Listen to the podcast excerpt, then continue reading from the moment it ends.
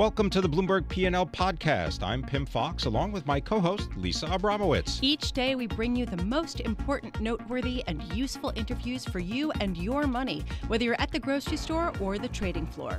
Find the Bloomberg P&L podcast on Apple Podcasts, SoundCloud and bloomberg.com.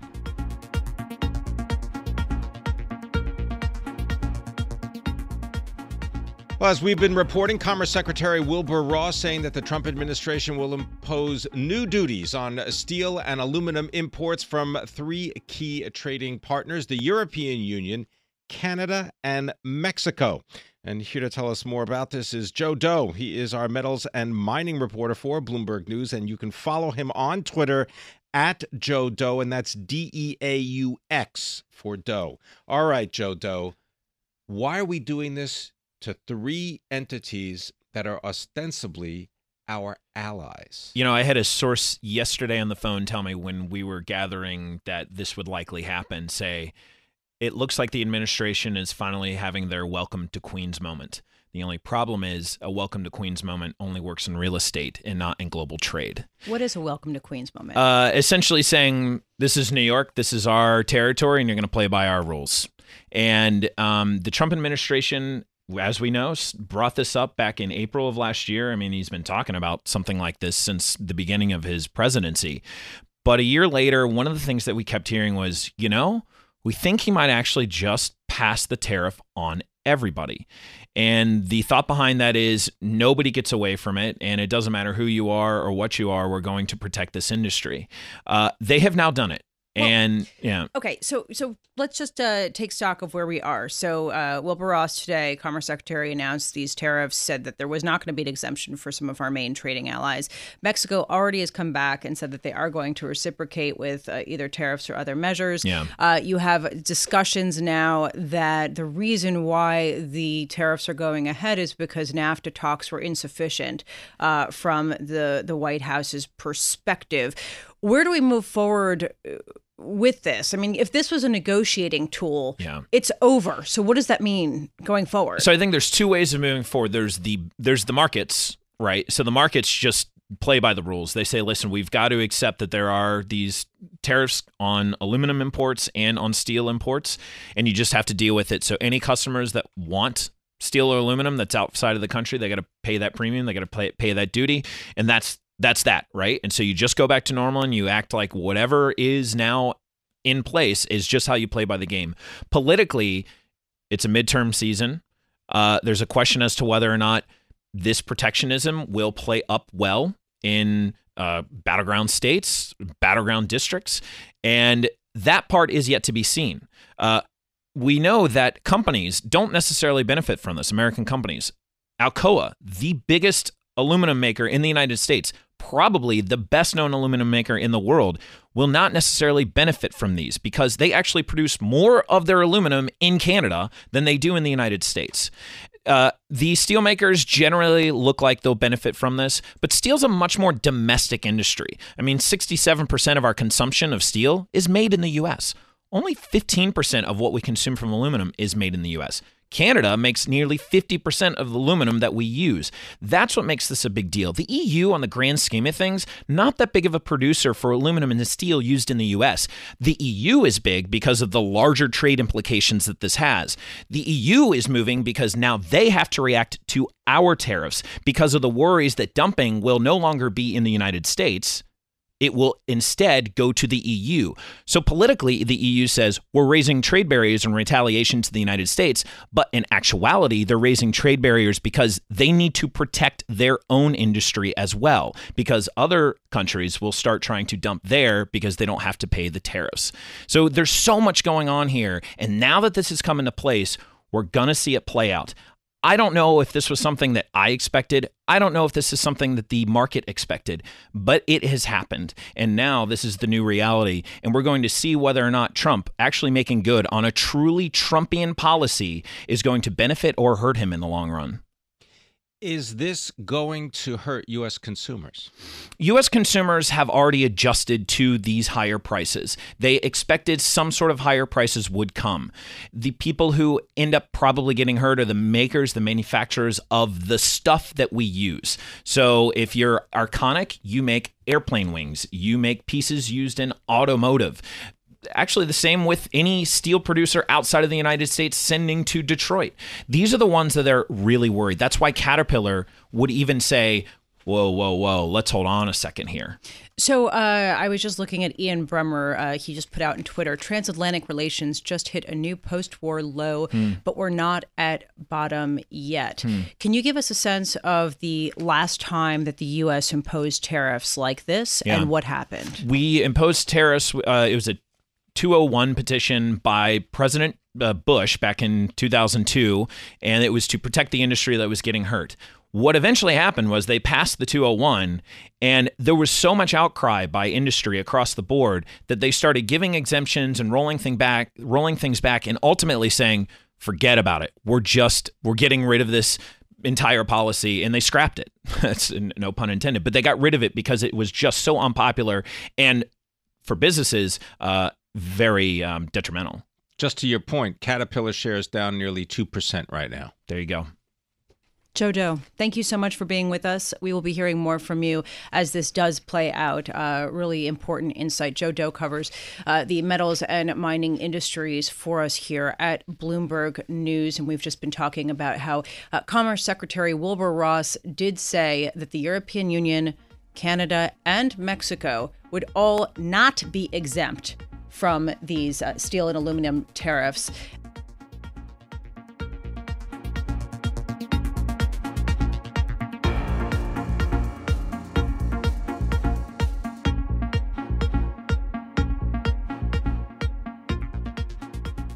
What keeps money managers up at night? Well, that's why we've got uh, John Moninger. He is a managing director of Eaton Vance, helping to manage over $420 billion. He's based in Boston, but he joins us here in our 1130 studios. John, it's a pleasure to have you here. And uh, Eaton Vance Advisors has something called the Top of Mind Index. Tell us what is this index? What is it supposed to do? Yeah, Pim, thank you for having us today. So the Advisor Top of Mind Index is a survey we do every quarter. Uh, we survey about a thousand advisors, and it's really trying to get in the mind of what's on their mind and what's on the mind of their investors that they're working with. And so through that survey, you try to get some insights into what's driving their decision making. Uh, in particular, if you think about what's going on now, I'll just give you the highlight of, the, of this particular survey. Um, we had volatility continue to be one of the top marks and top concerns of advisors. Maybe not surprising by any means. Income being number two and a bit of a distant number two. We've seen that kind of move around a little bit from quarter to quarter, but certainly volatility kind of really driving a lot of what's on their mind. And I would say the number one cause of that has really been centered around geopolitical risk. So although we see a lot of market movement, it's a lot of things like even what we saw this morning with you know tariffs being put in place, uh, which is you can question both has a downstream effect, but also just has a headliner effect as well. Makes people really nervous. So can you connect the top of mind index to actions? I mean, if yeah. they're worried about volatility, that means what for how they manage their money? Yeah, that's a really great question. So so what we're seeing is a few things. You've seen this in just fund flows, and we'll see this in the survey as well. I'll start with the survey. I'll t- connect it to fund flows in the survey, you'd see uh, number one issue, what are they doing about it? Short duration strategies on the fixed income side is where they've been going in a pretty big way. So we've seen a pretty big pull down in flows in equities. We've seen a pretty good resurgence of fixed income flows, but really on the short duration side. Let me drive into that for a minute.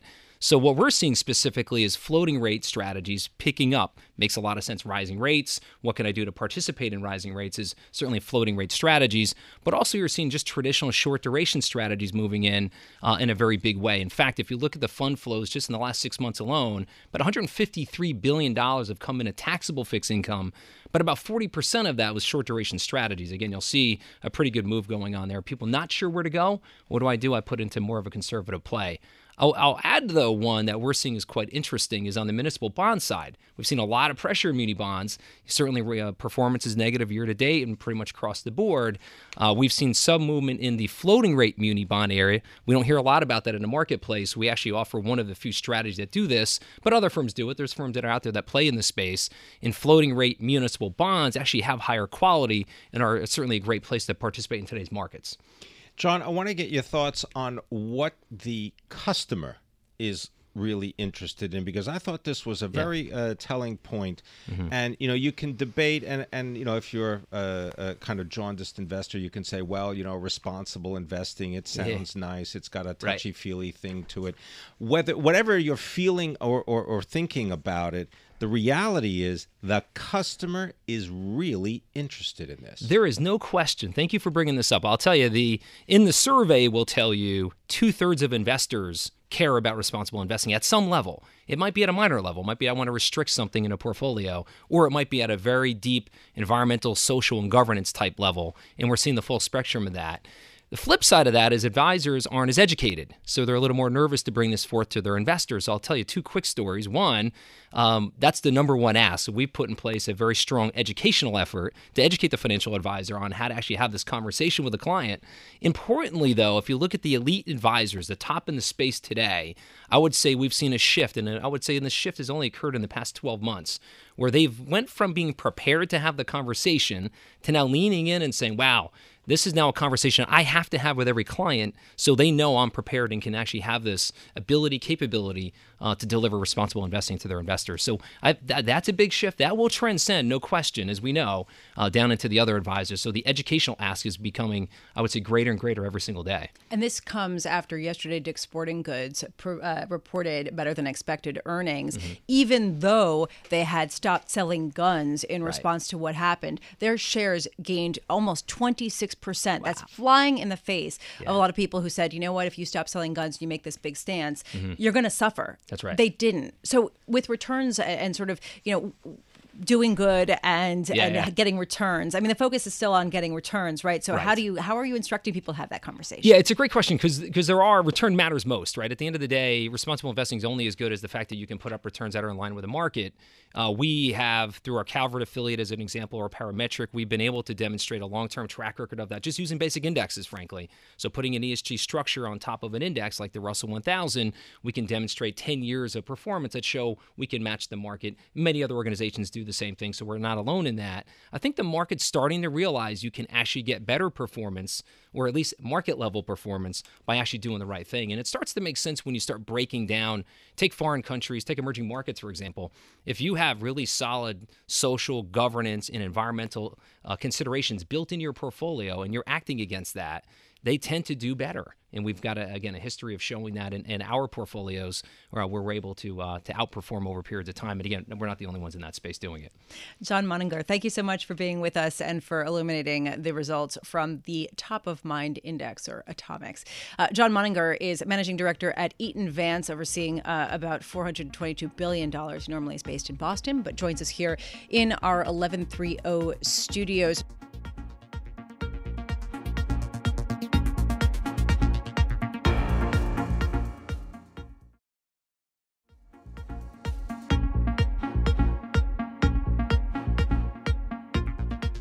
Is Italy an emerging market? Is it like Argentina? Is it like Turkey? Well, let's find out. We have Damian Sassower, fixed income strategist for Bloomberg Intelligence, in the studio here to tell us more. Damian, so is Italy on par with an emerging market? I wouldn't say that, especially Argentina and Turkey. Um, what we're seeing here, I think, is a good old fashioned run on the uh, on, on Italian bonds, right? I mean, Ital- Italy is basically one of the largest issuers of debt globally, um, far larger than Turkey or Argentina. But the important thing to remember is that all that debt is denominated in euro, right? So in order for it to trade even close to Argentina and Turkey, which which I, I mean, if you're investing in those bonds, you're carrying in lira and uh, uh, and peso respectively. I mean, it's just it's just far riskier when you do that cross-border currency calculation. And so for me, I just don't see how euro-denominated Italian bonds are trading on par with them, or how you can even compare them at this stage. Wait, but they are, but they are kind of. I mean, if you look at credit default swaps, for example, Italy is looking more like an emerging market. Yeah, See, no. I, I set you up for that, Yeah. and and then you dissed me. You just went It's just a quote you said. No, I mean five year CDS. Explain what explain what that all means. So, so in order to protect against the default, one might buy a credit default swap, and so five-year CDS for Italy is now on par with that of Turkey. In fact, it's traded through Turkey, meaning to protect against a default in Italy is more expensive than it is to protect against a default in Turkey. So, in order for first of all Italy to default, it's got to first break from the EU, and then it's got to default on its debt obligations, right? So, it's a huge Sorry. Okay. Yeah. No, no, no. You, I mean, to me, though, I want to just push back because it makes sense what you're saying. The risk of Italy defaulting at this point does not seem, when you take a step back, like it is greater than Turkey, which can't get its currency under control. That said, perhaps what this shows is that central banks are losing some control and that everything is mispriced. And Italy is being priced a little bit more on fundamentals with the fear of the ECB stepping back. And maybe the question should be asking does this mean that the emerging markets should be priced at completely different levels with risk much higher than it is right now? Yeah, no, I mean, that's exactly what we're talking about. Think about where we are. Rates globally are still near historical lows. So any little move is a very is an exaggerated move in developed and emerging markets right now and that's exactly what we just saw in italy and in fact a lot of the move in, in, in, in, Italian yields and Italian bonds, BTPs, were was driven by the relative lack of liquidity in those bonds, right? So they just got marked up pretty quickly, and now people are kind of saying, well, maybe things aren't so bad, you know, maybe you know the five star movement, so on and so forth. So I think you're absolutely right. I think it has something to do with liquidity and and the, the structural you know makeup of the market itself that's kind of driving things, but but you know as these markets sort of normalize, as the US yield curve pushes higher, as rates globally push higher, you're going to see these dislocations be that much more magnified, right? Rate vol is going up. I mean, I think we've pretty much hit the cycle. Volatility for yeah, those, right? Yeah, sorry. Rate uh, volatility okay. is definitely going up globally. And so as that happens, what you see are these, you know, kind of exaggerated moves. And and and I think that's quite frankly what's been happening in Italy this week and Spain tomorrow, I mean, I guess, right? So I mean, that's the other thing, right? I mean, it's kind of amazing. There is a little bit of a fundamental take to this because Italy's fundamentals, uh, you know, are not nearly as good as Spain, right? And so Spain hasn't really moved the way Italy has, even though I think the Basques just announced that they're gonna back, you know, Sanchez. So I think I think Spain is at risk of a, a, a no confidence vote, right? So, so that's a pretty big deal, and yet Spanish CDS is not really moving the same way Italian CDS is, and, and Spanish bonds haven't really reacted as much as you would have thought. So, um, so for me, I guess you know the, the, you know what, what, I'm looking at in terms of emerging markets is Argentina and Turkey are on an island all to themselves. Um, you know, their currencies are a mess, their economies are are are, are a mess really, and and you know they're going to need to really kind of. Uh, clean things up. Italy's in a different situation. Italy's still part of the EU until further notice, and and in order for anything to kind of you know move the needle in Italy, you're going to have to see you know, you're going to have to see them break from the EU. How's that working in Brazil? How's that trucker strike? Yeah. Yeah. So, so what's what, what I took out of the trucker strike, and, and I'm not as close to it as I should be, is the fact that Petrobras, I mean, you know, basically Petrobras makes their money by selling fuel. And last week, what happened was they made the decision to uh, lower petrol prices. And they did it in partly in response to the fact that you had this trucker strike and, you know, the, the government maybe applied a little bit of pressure to Petrobras. Now, Petrobras, despite the fact that it's 60 some odd percent owned by the Brazilian government, it's not part of the government. And people who are invested in Petrobras bonds, when there are quite a few of them, um, like to think that the company is making decisions that are in the creditor's best interest, meaning we're going to charge you more for your gas or your oil. And that's not what happened here. So now people are kind of saying, well, well wait a second, maybe Petrobras really is being pushed by the government. Maybe they don't have our best interest at heart. And I think that's why what we're seeing, at least in Petrobras, which is one of the largest constituents in emerging market hard currency debt, is you're seeing, you know, spreads blow out on the back of that and people, you know, kind of calling into their calling into question their integrity and, and the efficacy of management. Okay, I want to I want to go back to a point here, just to, on a broader level with emerging markets.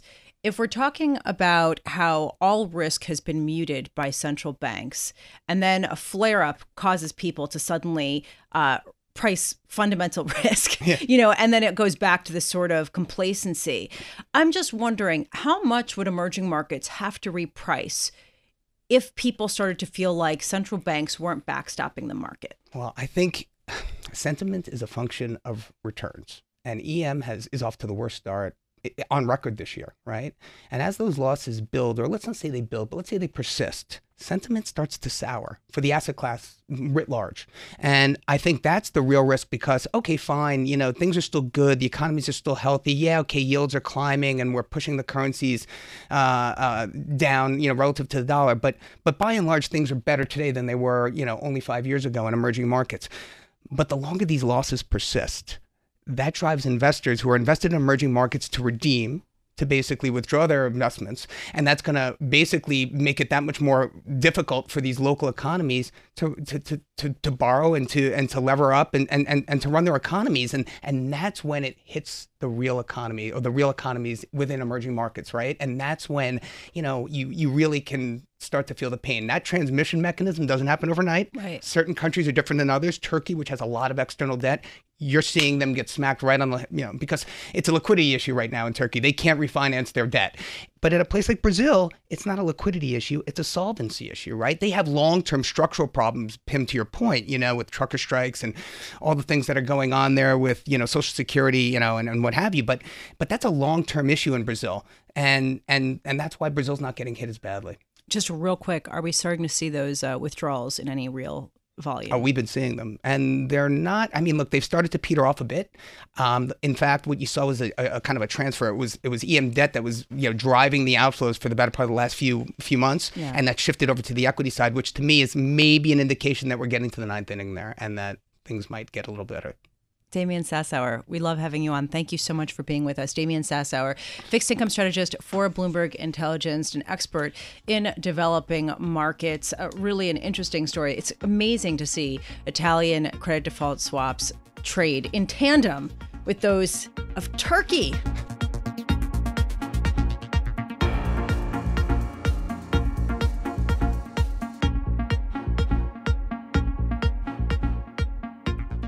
It has come to light that your personal data is worth a lot. And the more people realize this, the more questions there are about who profits from this data. Joining us now, Brian O'Kelley, Chief Executive Officer and co founder of App Nexus. It is an exchange, the second largest only to Google, behind only Google's DoubleClick exchange, for real time bidding on the open internet. Um, and basically, if I understand this correctly, when advertisers want to figure out what to pay for you personally to view a certain ad of theirs on, say, uh, whatever, pick your news site, you your platform helps them auction off that particular place in real time, correct? Exactly. So you're assessing how much people are worth. So do you feel like there has been a market pushback recently, especially as the uh, European Union enforces the General Data Protection Regulation? Has there been more kind of obstacles for you in this process? It's interesting. As long as you're, as a consumer, aware that you're going to be advertised to, uh, in concept, you should be okay with it. The idea here is that privacy is a fundamental human right. But if you decide that you want your information used by advertisers in return for free content, so that news site you're going to, that content's free for you because of the advertising. As long as you're comfortable with that trade, you should be comfortable with advertising. And so, because we've always operated within those constraints, uh, this is probably a good thing for our business overall, but it certainly is causing a lot of chaos and confusion across the market.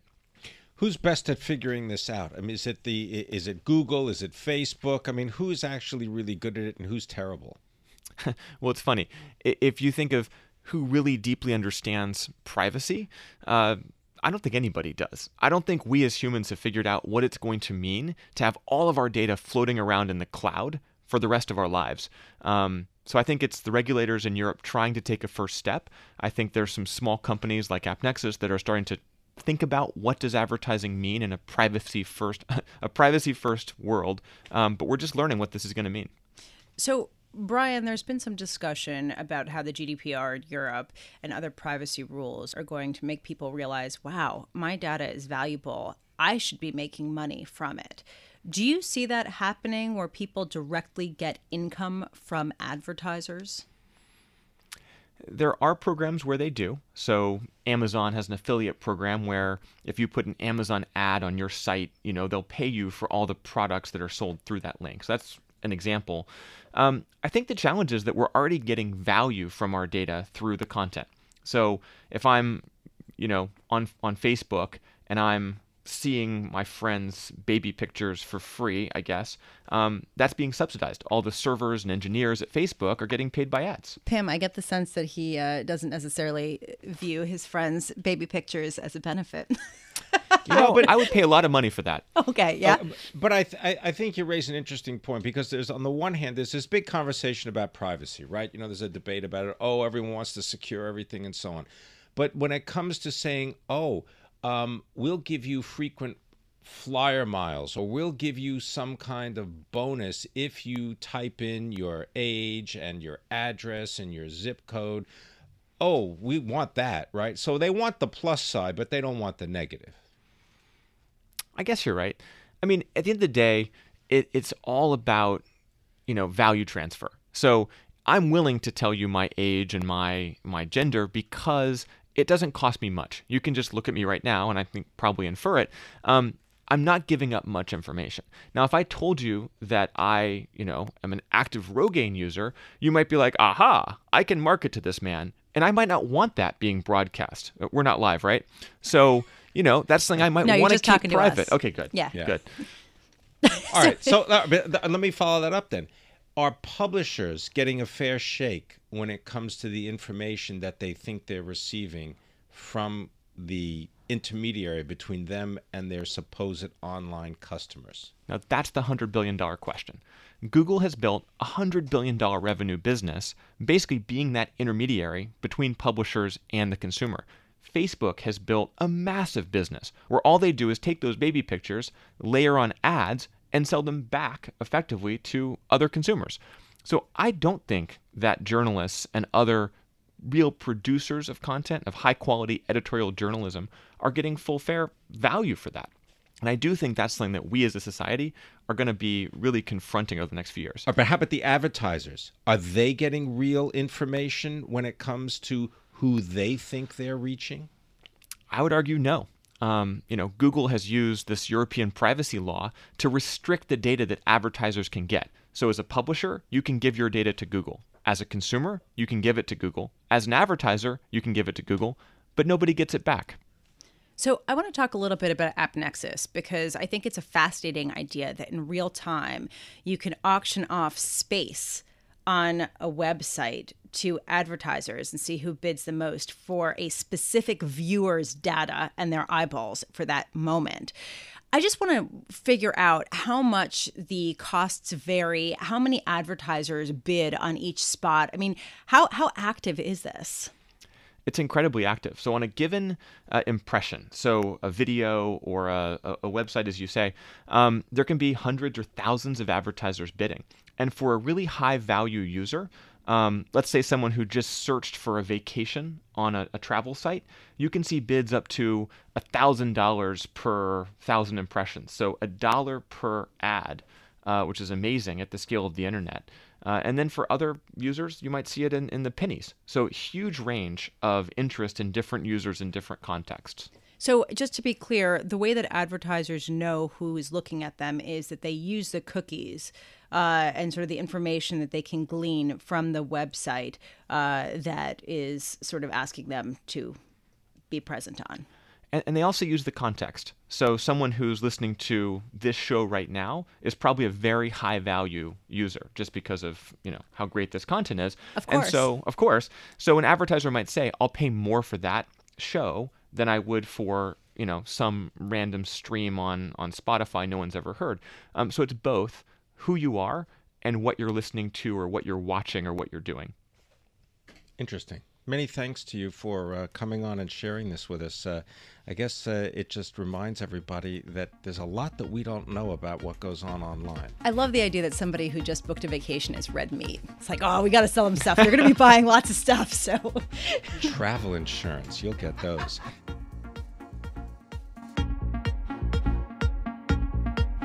Thanks for listening to the Bloomberg P&L podcast. You can subscribe and listen to interviews at Apple Podcasts, SoundCloud, or whatever podcast platform you prefer. I'm Pim Fox. I'm on Twitter at Pim Fox. I'm on Twitter at Lisa Abramowitz1. Before the podcast, you can always catch us worldwide on Bloomberg Radio.